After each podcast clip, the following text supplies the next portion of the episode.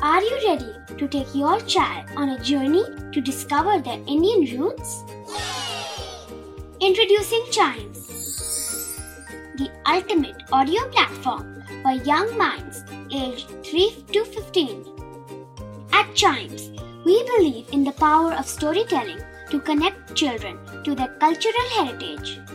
From captivating folk tales to colorful festivals to mesmerizing history, Chimes brings the rich stories of Indian traditions to life.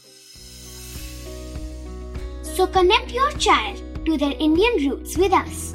Download the app today and start the journey. Search Chimes Kids Audio Stories and Podcasts app on Apple or Google Play Store.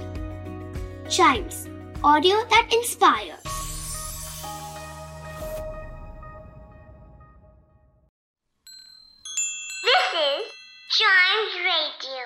Original podcast.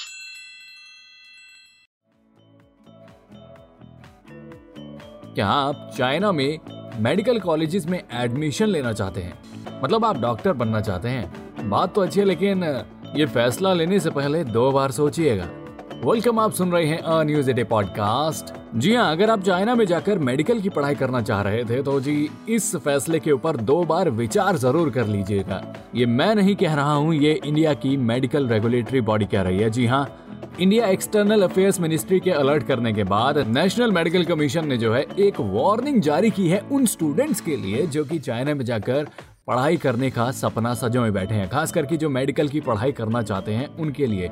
दरअसल मामला यह है कि Covid की शुरुआत के बाद से जब लॉकडाउन लगना शुरू हुआ था चाइना में पहली बार से, उसके बाद से इंटरनेशनल स्टूडेंट्स की एंट्री के ऊपर चाइनीज़ गवर्नमेंट ने एक बैन लगा रखा है। जी हाँ यानी कि जो स्टूडेंट इंटरनेशनली चाइना के बाहर से चाइना में पढ़ने आते हैं, अब उनको एंट्री वीज़ा नहीं मिल रहा है और उनको ऑनलाइन पढ़ाई करनी पड़ रही है।